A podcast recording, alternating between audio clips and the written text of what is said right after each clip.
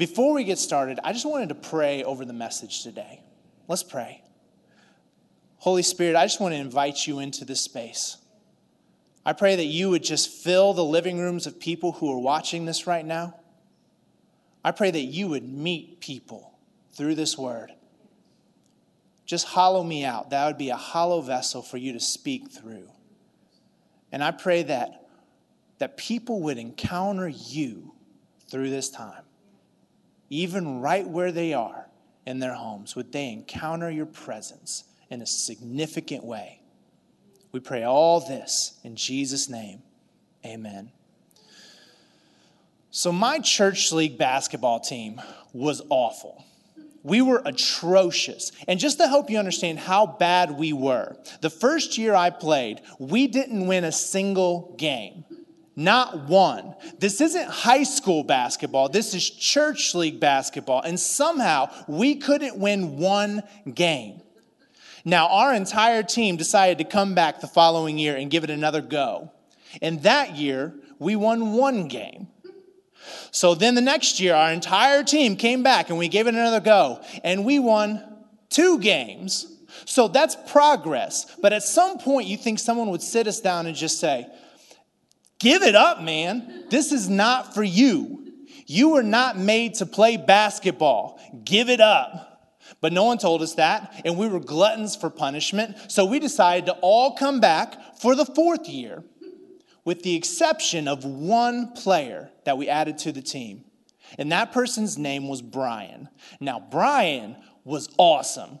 He was deadly from the three point range. He had some excellent dribbles and handles. He could play and he knew how to win. And I'm not totally sure why he was on our team. Why would he agree to play for us? Didn't he know how bad we were?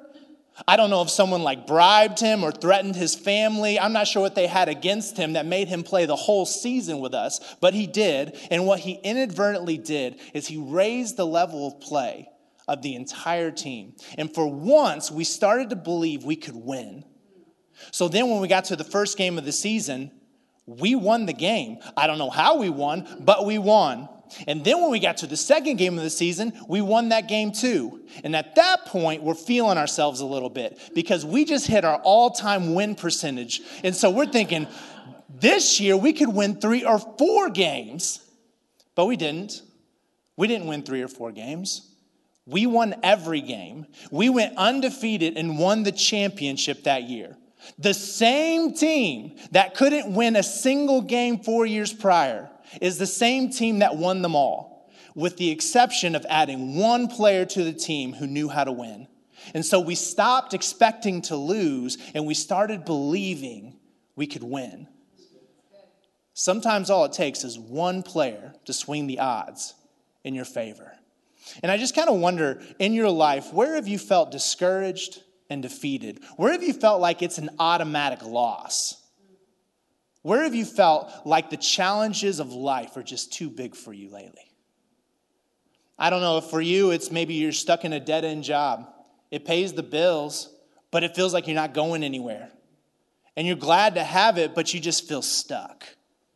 Some people you're thinking, I wish I had a job. I have, I have interviewed so many different places and I can't seem to get my foot in the door. For some people, maybe COVID has exposed some cracks in your marriage and you realize it's not so good and you're not entirely sure how to get it back to good. Or maybe the isolation and the distance has created all kinds of problems for your kids and they're struggling and you want to help them, but you don't entirely know how. Maybe you just feel lost. And now that people are starting to come back to church and back to work and back to friend groups, you're trying to figure out where do I fit in all of this? Or maybe for you, you, you've encountered a tremendous amount of tension in relationships, and you don't entirely know how to resolve it. But whatever it may be, the question is how do you find the courage to believe you can win when deep down you're afraid you're destined to lose? Now, thankfully, we're not the only ones who have ever felt that way. We're not the only ones who have ever felt discouraged. Actually, in the scriptures, there's all kinds of stories of people who have felt defeated and felt discouraged. And there's one in particular that you know. I know you know it because most people know this story. It's the story of David and Goliath. Either you heard it as a kid, you heard it as an adult, it's even told outside of the church. It's a story that's widely known. And at this time, in Israel's history, during this story, the Israelites find themselves constantly in conflict with the Philistines. Over and over again, they are in battle with the Philistines. Now, one day, the Philistines had a really ingenious idea, and they thought, we're going to remove all the blacksmiths from Israel. Now, you're thinking, who cares? But the brilliance of it was is no blacksmiths, no weapons, no swords, no shields, and so when they go to fight against the Israelites, the Israelites are literally defenseless. And so when they go to battle, there is no prayer of Israel defeating the Philistines in that battle. And then to add insult to injury, on top of that, the Philistines have giants in their midst. And there's one in particular named Goliath who decides to come run his mouth to the Israelites. And in 1 Samuel 17, verse 4, we see that Goliath, a Philistine champion from Gath, came out of the Philistine ranks to face the forces of Israel. He was over nine feet tall. And Goliath stood and shouted a taunt across to the Israelites Why are you all coming out to fight? He called. I am the Philistine champion. I am the greatest. But you are only the servants of Saul. Choose one man to come down here and fight me. If he kills me, then we will be your slaves. But if I kill him, you better believe you're going to be our slaves. I defy the armies of Israel today. Send me a man who will fight me. And when Saul and Israelites heard this, they were terrified and deeply shaken, just like we would have been. I know I would have been scared. I wouldn't have felt confident about this situation, but they were terrified and deeply shaken. Just imagine a bully getting up in your face every day for 40 straight days. And this is what the Israelites were dealing with. Because for 40 days, Goliath came out with some form of this taunt. And the Israelites knew they couldn't win because the closest thing Israel had to a giant was a guy who was six foot something. He was six foot tall, and his name was King Saul. Now, we think about David and Goliath, but the one person who was actually qualified to go fight Goliath that day was the king of Israel, King Saul. And yet, at that moment, he is deeply shaken. He is terrified. And part of the reason for that is because his relationship with God was at an all time low. He had been disobedient on multiple occasions. So much so that God said about Saul that it grieved him that he had made him king. Matter of fact, even to the point where he rejected Saul as king. Saul didn't even know, but God had already appointed his replacement. And that, that replacement was David, a teenage boy who he had anointed king. And so at this point, Saul doesn't have a whole lot of like spiritual strength because literally the Spirit of God left Saul and went to be with David. So you can imagine why he would be terrified. He is just functioning out of his own strength, he's functioning out of his own power.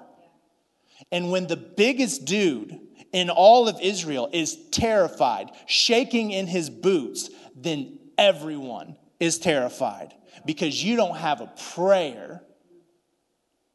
So then we kind of have to push pause, though. And we have to ter- turn our attention to David, the other key figure in the story. Now, like I said, David had been anointed king.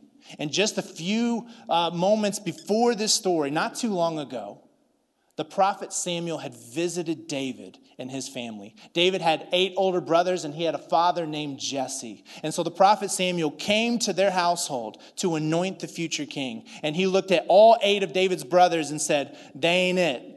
And then eventually, when he got to David, God said, This is the guy, anoint him king. And so they did. And the next thing we read about in this story is not David ascending to the throne what we see is David going back and forth, back and forth, back and forth, taking care of the sheep because he was a shepherd and running errands for his father. Now, I don't know about you, but if I'm David, I'm not running errands for my father. Have one of my loser brothers do it for me. They didn't make it as king, make them do it. I have potential in life. But so then David's dad calls him in and he essentially says, Hey, I need you to take food to your brothers. Because his three oldest brothers were actually in Saul's army and they were facing Goliath at this point in the story. And he says, I need you to go take some food to your brothers. And I need you to bring back word about how they're doing. So I'm also David. If I'm David, I'm thinking, how did I get demoted from future king of Israel to pizza delivery boy? How did this happen? Why am I doing all this? Because I certainly wouldn't want to. But this gives us a glimpse into David's heart.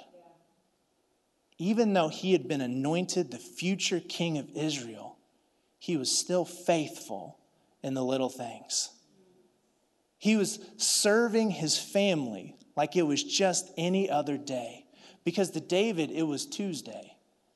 It wasn't the day he was going to defeat a giant, it was just another day. And yet he was faithful to love his family and to serve them. And as a result, he unknowingly positioned himself to be used by God in a mighty way that day.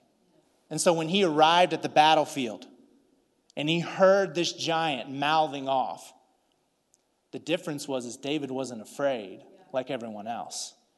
He wasn't deeply shaken and terrified. He was angry.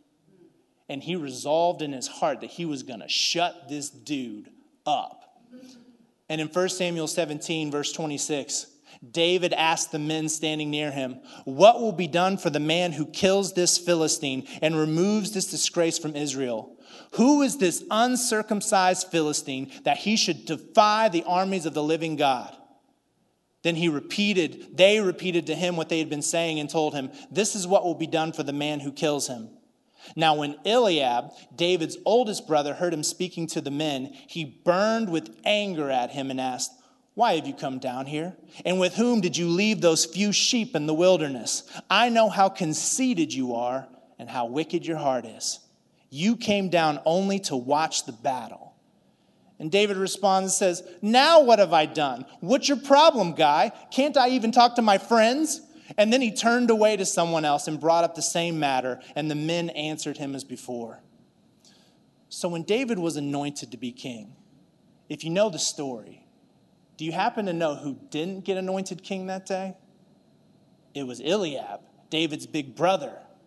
Now, as a big brother myself, we think we have the corner market on authority. We always want the best things. We always want to be in charge. That's the way it goes. And so when your baby brother is anointed king over you, that's not cool. So Eliab is angry over the fact that he got snubbed for the opportunity. And the thing that's interesting is when we're snubbed for opportunities, it shows us a lot of what's going on inside of our hearts. And what we saw in Eliab's heart as a result of being snubbed is a lot of pride, a lot of resentment, and a lot of jealousy. And so he takes a swipe at his brother's character and he says, I know how conceited you are. I know how wicked your heart is, which is almost laughable. Like every time I read it, I think, wait a second. Wasn't David chosen to be king because of his heart? Like, so the prophet Samuel, when he first saw Eliab, he thought, this is the guy. This is the future king. He looks kingly. And yet God said to him, he ain't it. And so he gets all the way to David. And, and uh, God tells the prophet Samuel, don't look at his outward appearance. Don't judge the way that everyone else judges, because God judges the heart. And that's why David was chosen was because of his heart. And yet, in this moment, he was attacked for the very thing that was true about him. It actually teaches me that attacks against our character often try to twist what's actually true about us so that we buy into the lie. Attacks against our character often try to twist what's actually true about us so that we buy into the lie. Now, thankfully, David knew what was true about himself. He knew that he was chosen to be the future king of Israel. And so he didn't need to defend himself. He didn't need to say to his big brother, uh, God loves my heart. Matter of fact, you're stupid and you're ugly. You're clearly not king material, and no one likes you, anyways. He didn't need to say any of that because he knew who he was. He was secure in the fact that God had chosen him to be king because of his heart, and so he could just simply walk away. He deep down knew that this wasn't about Eliab. The fight wasn't with his big brother, the fight was with the giant. Now, I'm guessing that just the fact that David is asking about the reward was enough to get him the attention of the king. I don't know if that's because no one else wanted that, because everyone, everyone else was freaked out, so no one's asking about the reward. So someone who does, they're thinking, maybe this is the guy. So they bring David to King Saul. And in 1 Samuel 17, verse 31, David's question was reported to King Saul, and the king sent for him. Don't worry about this Philistine, David told Saul. I'll go fight him. Don't be ridiculous, Saul said. Now, we would all say the same thing. You're dumb. Don't be ridiculous. You don't stand a prayer against this guy. But so Saul continued on and said, There's no way you can fight this Philistine and possibly win. You're only a boy, and he's been a man of war since his youth. But David persisted. I have been taking care of my father's sheep and goats. I'm not sure I'm convinced by that statement. I'm glad you've been taking care of the sheep. I'm not sure I want to send you to war. But then he says, When a lion or a bear comes to steal a lamb from the flock, I go after it with a club and rescue the lamb from its mouth. If the animal turns on me, I catch it by the jaw and I club it to death. I have done this to both lions and bears, and I'll do it to this pagan Philistine too, for he has defied the armies of the living God. The Lord who rescued me from the claws of the lion and the bear will rescue me from this Philistine. That might be the most hardcore thing I have ever read. He said, I catch it by the jaw and I club it to death. He's not talking about a squirrel. He's talking about lions and bears. I don't know how you respond when faced with a lion or a bear. I know for me that my lifelong goal is to wrestle a bear to the ground with my bare hands, but that's me. I don't expect you to feel the same way. At this point, I'm kind of convinced. Go on, David. You've been clubbing bears and lions? I think you can take this guy. But so what's interesting is, again, we see a snapshot of David's heart.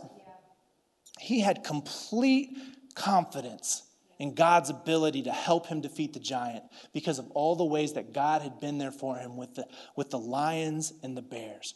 Or to put it another way, God's past faithfulness gave David confidence in his future deliverance.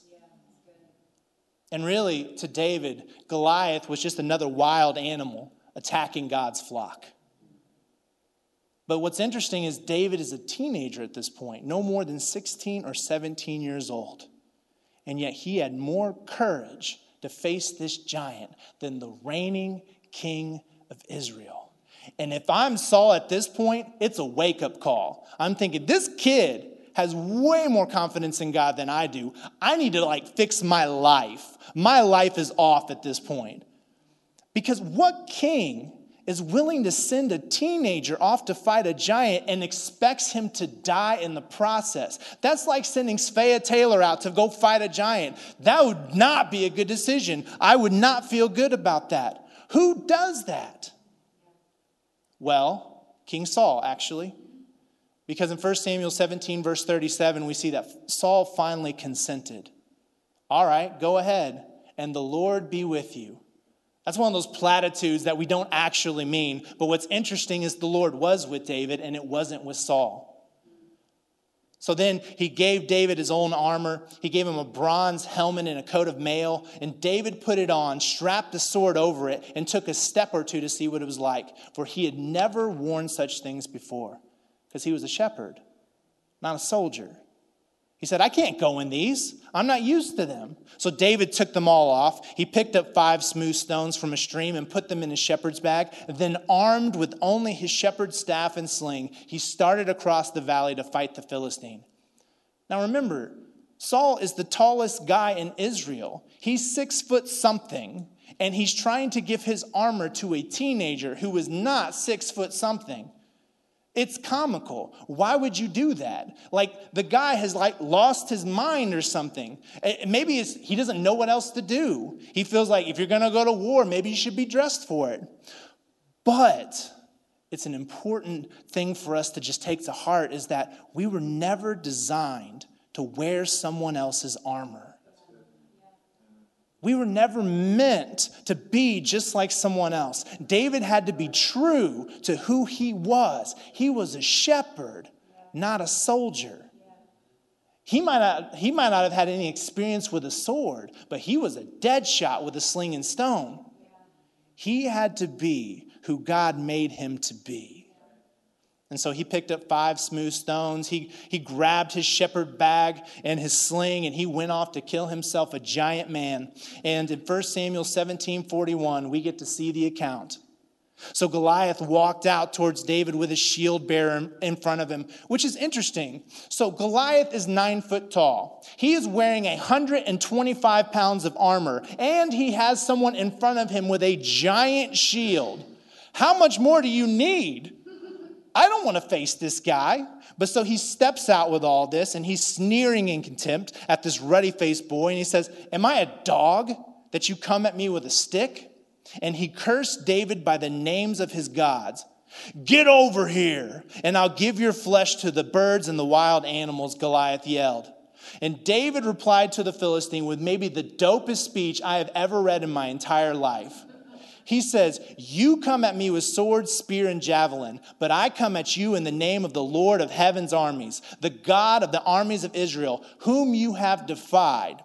Today, the Lord will conquer you, and I will kill you and cut off your head. And then I will give the dead bodies of your men to the birds and wild animals, and the whole world will know that there is a God in Israel. And everyone assembled here will know that the Lord rescues his people, but not with sword and spear. This is the Lord's battle, and he will give you to us. Ooh, I'm ready to fight now. That's so good. The confidence is just all in that speech. But Goliath is not impressed because he starts to move closer to attack. And then David quickly ran out to meet him. Reaching into his shepherd's bag and taking out a stone, he hurled it with his sling and hit the Philistine in the forehead. The stone sank in, and Goliath stumbled and fell face down on the ground. So David triumphed over the Philistine with only a sling and stone, for he had no sword. Remember, there wasn't a whole lot of swords to begin with in Israel, but he didn't even need one. So then David ran over and pulled out Goliath's sword from its sheath, and he used it to kill him and cut off his head. When the Philistines saw that their champion was dead, they turned and ran. And boy, they better run because David is about to bring some vengeance. You better run. Now, I've read this story so many times, and I don't know if you've ever watched a movie and got to the end of it and thought, I'm not totally sure what just happened here. And then you watched it again, you're like, oh, I didn't think that's actually what this movie was about. It's like every Christopher Nolan film for me is like that, especially Tenet. I watched Tenet and thought, I do not understand what this movie's about. I'm to have to watch it three or four more times. That's kind of how I felt about this story. Is I've read it so many th- so many times, and I thought, oh, it's, it's because he was trained as a shepherd with the stone and the sling. And, and so he was trained to fight the bears. And so as a result of that, he was prepared to take down this giant. But it's not about the sling, it's not about the stone, it's not about his shepherd's staff. His real secret weapon, the one that no one else in Israel had, was his confidence in the Lord. He was the one person who was confident and who God was. And matter of fact, even when he speaks to the giant, I hear like remnants of Deuteronomy 20, verses 1 through 4. And it says, When you go out to fight your enemies and you face horses and chariots and an army greater than your own, do not be afraid. Don't lose heart or panic or tremble because of them, for the Lord your God is going with you. He will fight for you against your enemies and he will give you victory. So when David is faced with an enemy that is too big for him, it's greater than him. He's not intimidated. He's not afraid because he's full of faith and confidence in the Lord. Saul risked the entire fate of Israel by sending this boy out to fight a giant. And it wasn't because he had faith that God was in it. David was the one person who seemed to remember what Saul and Israel couldn't seem to remember, which is that victory ultimately comes from the Lord. Yeah, right. Goliath may have been the Philistine champion, but Israel actually had a champion on their side that was bigger and badder than him. Oh, and by the way, it wasn't David, it was the Lord in this contest of champions where one person would represent the entire nation. They may have had Goliath, who was their Philistine champion, but Israel had God, who was their champion. Or to bring it out of the Old Testament into the New, Jesus is the reigning, undefeated champion of the world, and victory is always his. In Hebrews 12, verse 2, we see that we endure by keeping our eyes on Jesus, the champion who initiates and perfects our faith. Jesus is the champion who fights on our behalf in the contest of champions. Now, this word champion is used in relationship to both Goliath and Jesus. The difference is, in Goliath's case, the word champion just simply means representative. He is representing the Philistines. But in Jesus' case, the word champion means pioneer, which means that he doesn't just win victory for himself, it means that he teaches us to experience victory. He goes before us so we can follow in his footsteps. Jesus is the one who gives us the confidence to stand up to the giants in our lives. And so your giant might be bigger than you but it will never be bigger than Jesus. Pastor Louis Giglio says this. He says, Jesus is the David. Jesus is David in the story of David and Goliath. Jesus is the giant killer. Jesus fights the battles for us. Jesus stares down the face of impossible odds. Jesus takes up his sling. Jesus selects five smooth stones, and Jesus takes aim at the giant. The giant falls because of the work of Jesus. See, we all think when we read this story about David and Goliath, we all think that we're David. Now, if that's true, and look, I'm, I'm right there with you. I always think I'm David. I love David. But if we're David and then we try to step up to a giant, no wonder we lose. Because at the end of the day, we don't have in ourselves what we need to bring down the giant. But if Jesus is David, if Jesus is this guy in the story, then we might actually have a shot. We might actually be able to win because Jesus is the giant killer. He empowers us to slay the giants in our lives. And in my own life, Jesus has empowered me to slay a variety of different giants.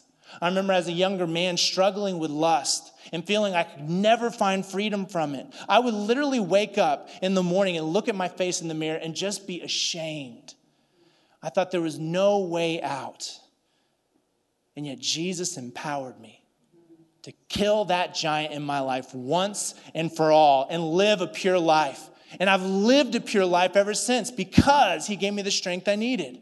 But then also, there was another giant in my life, which is this lie that says you'll never be good enough. No matter how much you succeed, no matter how much you do, you will never measure up. You will never be good enough. And I haven't completely killed this giant, but I am working on killing this giant every day through the power of Jesus. But then there was also this other giant in my life who, year after year, stood taunting me, typically around my birthday just telling me, you will never get married. It'll never happen for you. You're unlovable. No one will ever love you. And it took me a minute, it took a bit.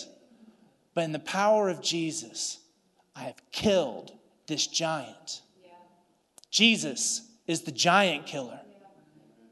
With Jesus, you can kill the giant of anger and bitterness that has controlled you. With Jesus, you can kill the giant of insecurity that leaves you uncertain of your worth. With Jesus, you can kill the giant of addiction that has wrecked every one of your relationships. With Jesus, you can kill the giant of unforgiveness that has poisoned your soul.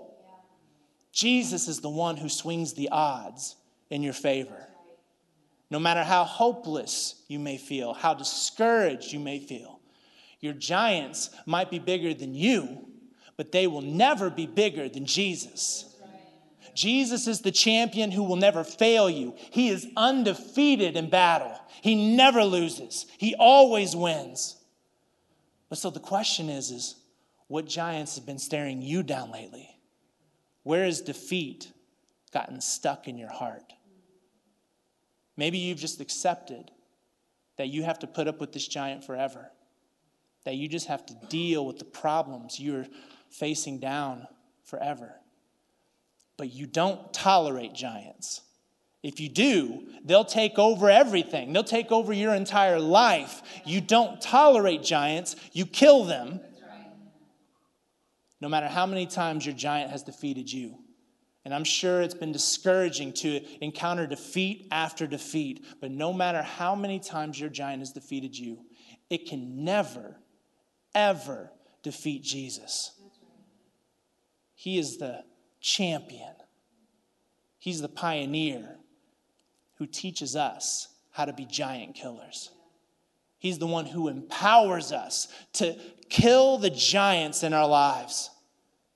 I mean, just imagine for a moment if we believed this was true, just imagine how different our, our world would be, how different our country would be. If the believers of God actually believed that Jesus was the champion, that victory was his, that we didn't have to put up with giants anymore, imagine how that would change our world if we were filled with people with faith and confidence that Jesus is who he says he is, and he is bigger than any challenge we may face. I was thinking about this. How many songs have been written and released about victory lately? How many sermons have you heard about victory lately? Maybe part of the reason is, is because we as a people need some hope We've encountered all kinds of challenges that feel so big and unanswerable that we just need some hope that victory is possible. And maybe we're all feeling that. And maybe today we just need encouragement that victory comes from the Lord. Yeah, that's right. But it's also why the victory in your life is so important. That when the giants fall in your life, that you're able to share that with other people. Because when you see the giants fall in your life, it doesn't just have implications for you, it also places hope in the hearts of others. It, your testimony gives other people confidence and hope that maybe, just maybe, it could be true for them too. David was the one person in all of Israel with the courage to stand up to a giant. No one else believed it was even possible. They were shaken in their boots. But he wasn't intimidated by Goliath because his eyes were locked onto God. He wasn't even fighting for himself, he was fighting. He wasn't even fighting for Israel, he was fighting for God's honor because he had his eyes locked on who God was. And he believed that God was bigger and badder than this giant in front of him. And as a result, he won the battle that day. But it wasn't just a victory for David in the present, it was also a victory for David in the future. So later on in life, when David was actually king and he'd gotten older and he couldn't fight giants like he used to as a teenager, thankfully he had inspired an army of giant killers who could step in and handle business on his behalf. There's this story in 2 Samuel 21, verses 15 through 22. And I just want to summarize it for you. But essentially, Israel and the Philistines are at war again. But this time, David, the king, is in the midst of the battle with his men and he is fighting. And at one point, he gets cornered by a giant. And this giant nearly kills him. But thankfully, his soldier Abishai comes in and rescues him and kills the giant. And then you read about a series of skirmishes between giants and David's men, and it's all different guys. At one point, it's Sibbecai who takes out a giant. And then the next time, it's Elhanan who takes out the brother of Goliath. And then the, the fourth time, it's David's nephew, Jonathan, who kills a giant with six fingers and six toes. But every time, it's a different person. And what I love about this story is that David had inspired an army of giant killers. It wasn't just him anymore. There were other people who believed they could do it. And in 2 Samuel 21, verse 22, what we see is that these four Philistines were descendants of the giants of Gath. But David and his warriors killed them. It's great to be able to kill giants for yourself, but isn't it better when you can teach other people to kill giants in their own lives? As a teenager, David set the example for how to trust God for victory. But later in life, he had to depend on other people to fight the giants for him. And the thing that I love about this is it just takes one person. It just takes one person with the courage to face down their giants, to inspire an army of giant killers. It just takes one person with the courage to face down their giants to inspire other people to believe it's possible for them. It just takes one person. Maybe that person could be you. So today, would you be willing to remember the promise from Deuteronomy 20 that the Lord fights for you and that he will bring you victory? Will you face your giant down, not with your own bravado, not with your own strength, but with faith and confidence that the Lord is on your side and that the Lord is the giant killer who fights on your behalf. Will you place your eyes on Jesus every day this coming week in the scriptures, through prayer, and in worship?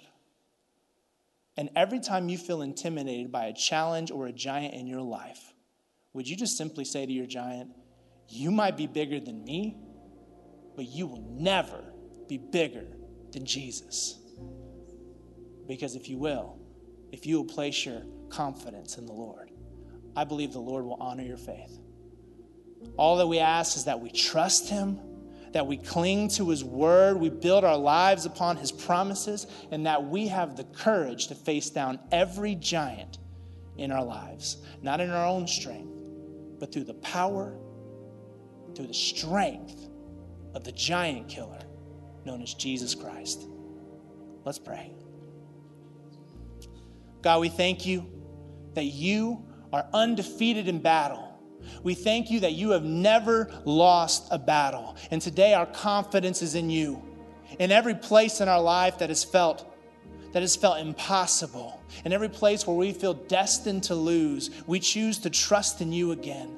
We choose to place our hope and our faith and our trust in you again. God, you are good. You are the giant killer. And we don't have to simply put up with giants in our lives, we can kill them all.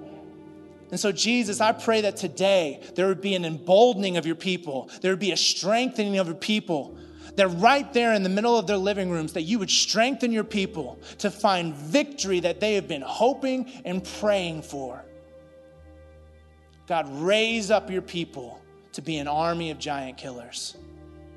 I pray that you would open doors of opportunity for people to share their testimonies of how you've been faithful and how you've showed up. God, I pray for victory in every household and in every person's life that is listening to this today, you would bring certain victory into their lives. Now, I know for some people, you've heard me talk a lot about Jesus, and you haven't actually made the decision to accept him as Lord and Savior. And I just want to give you an opportunity because today is the day. Not tomorrow, not a week from now, not when everything is right in your life. Today is your opportunity to accept Jesus as your Lord and Savior and champion. Scripture says that if you will confess with your mouth and believe in your heart that Jesus is Lord, that you will be saved. And so I just want to invite you to repeat this prayer after me. Pray this prayer with sincerity of heart, with all the faith that's in your heart, and you will be a different person today. Pray this after me. Father, I give my life to you. Jesus, I'm a sinner. Save me, forgive me. Be the Lord of my life. Fill me with your spirit so I can know you, serve you, and follow you. My life is not my own. I give it to you. Thank you for new life. Now you have mine. In Jesus' name I pray. Amen and amen.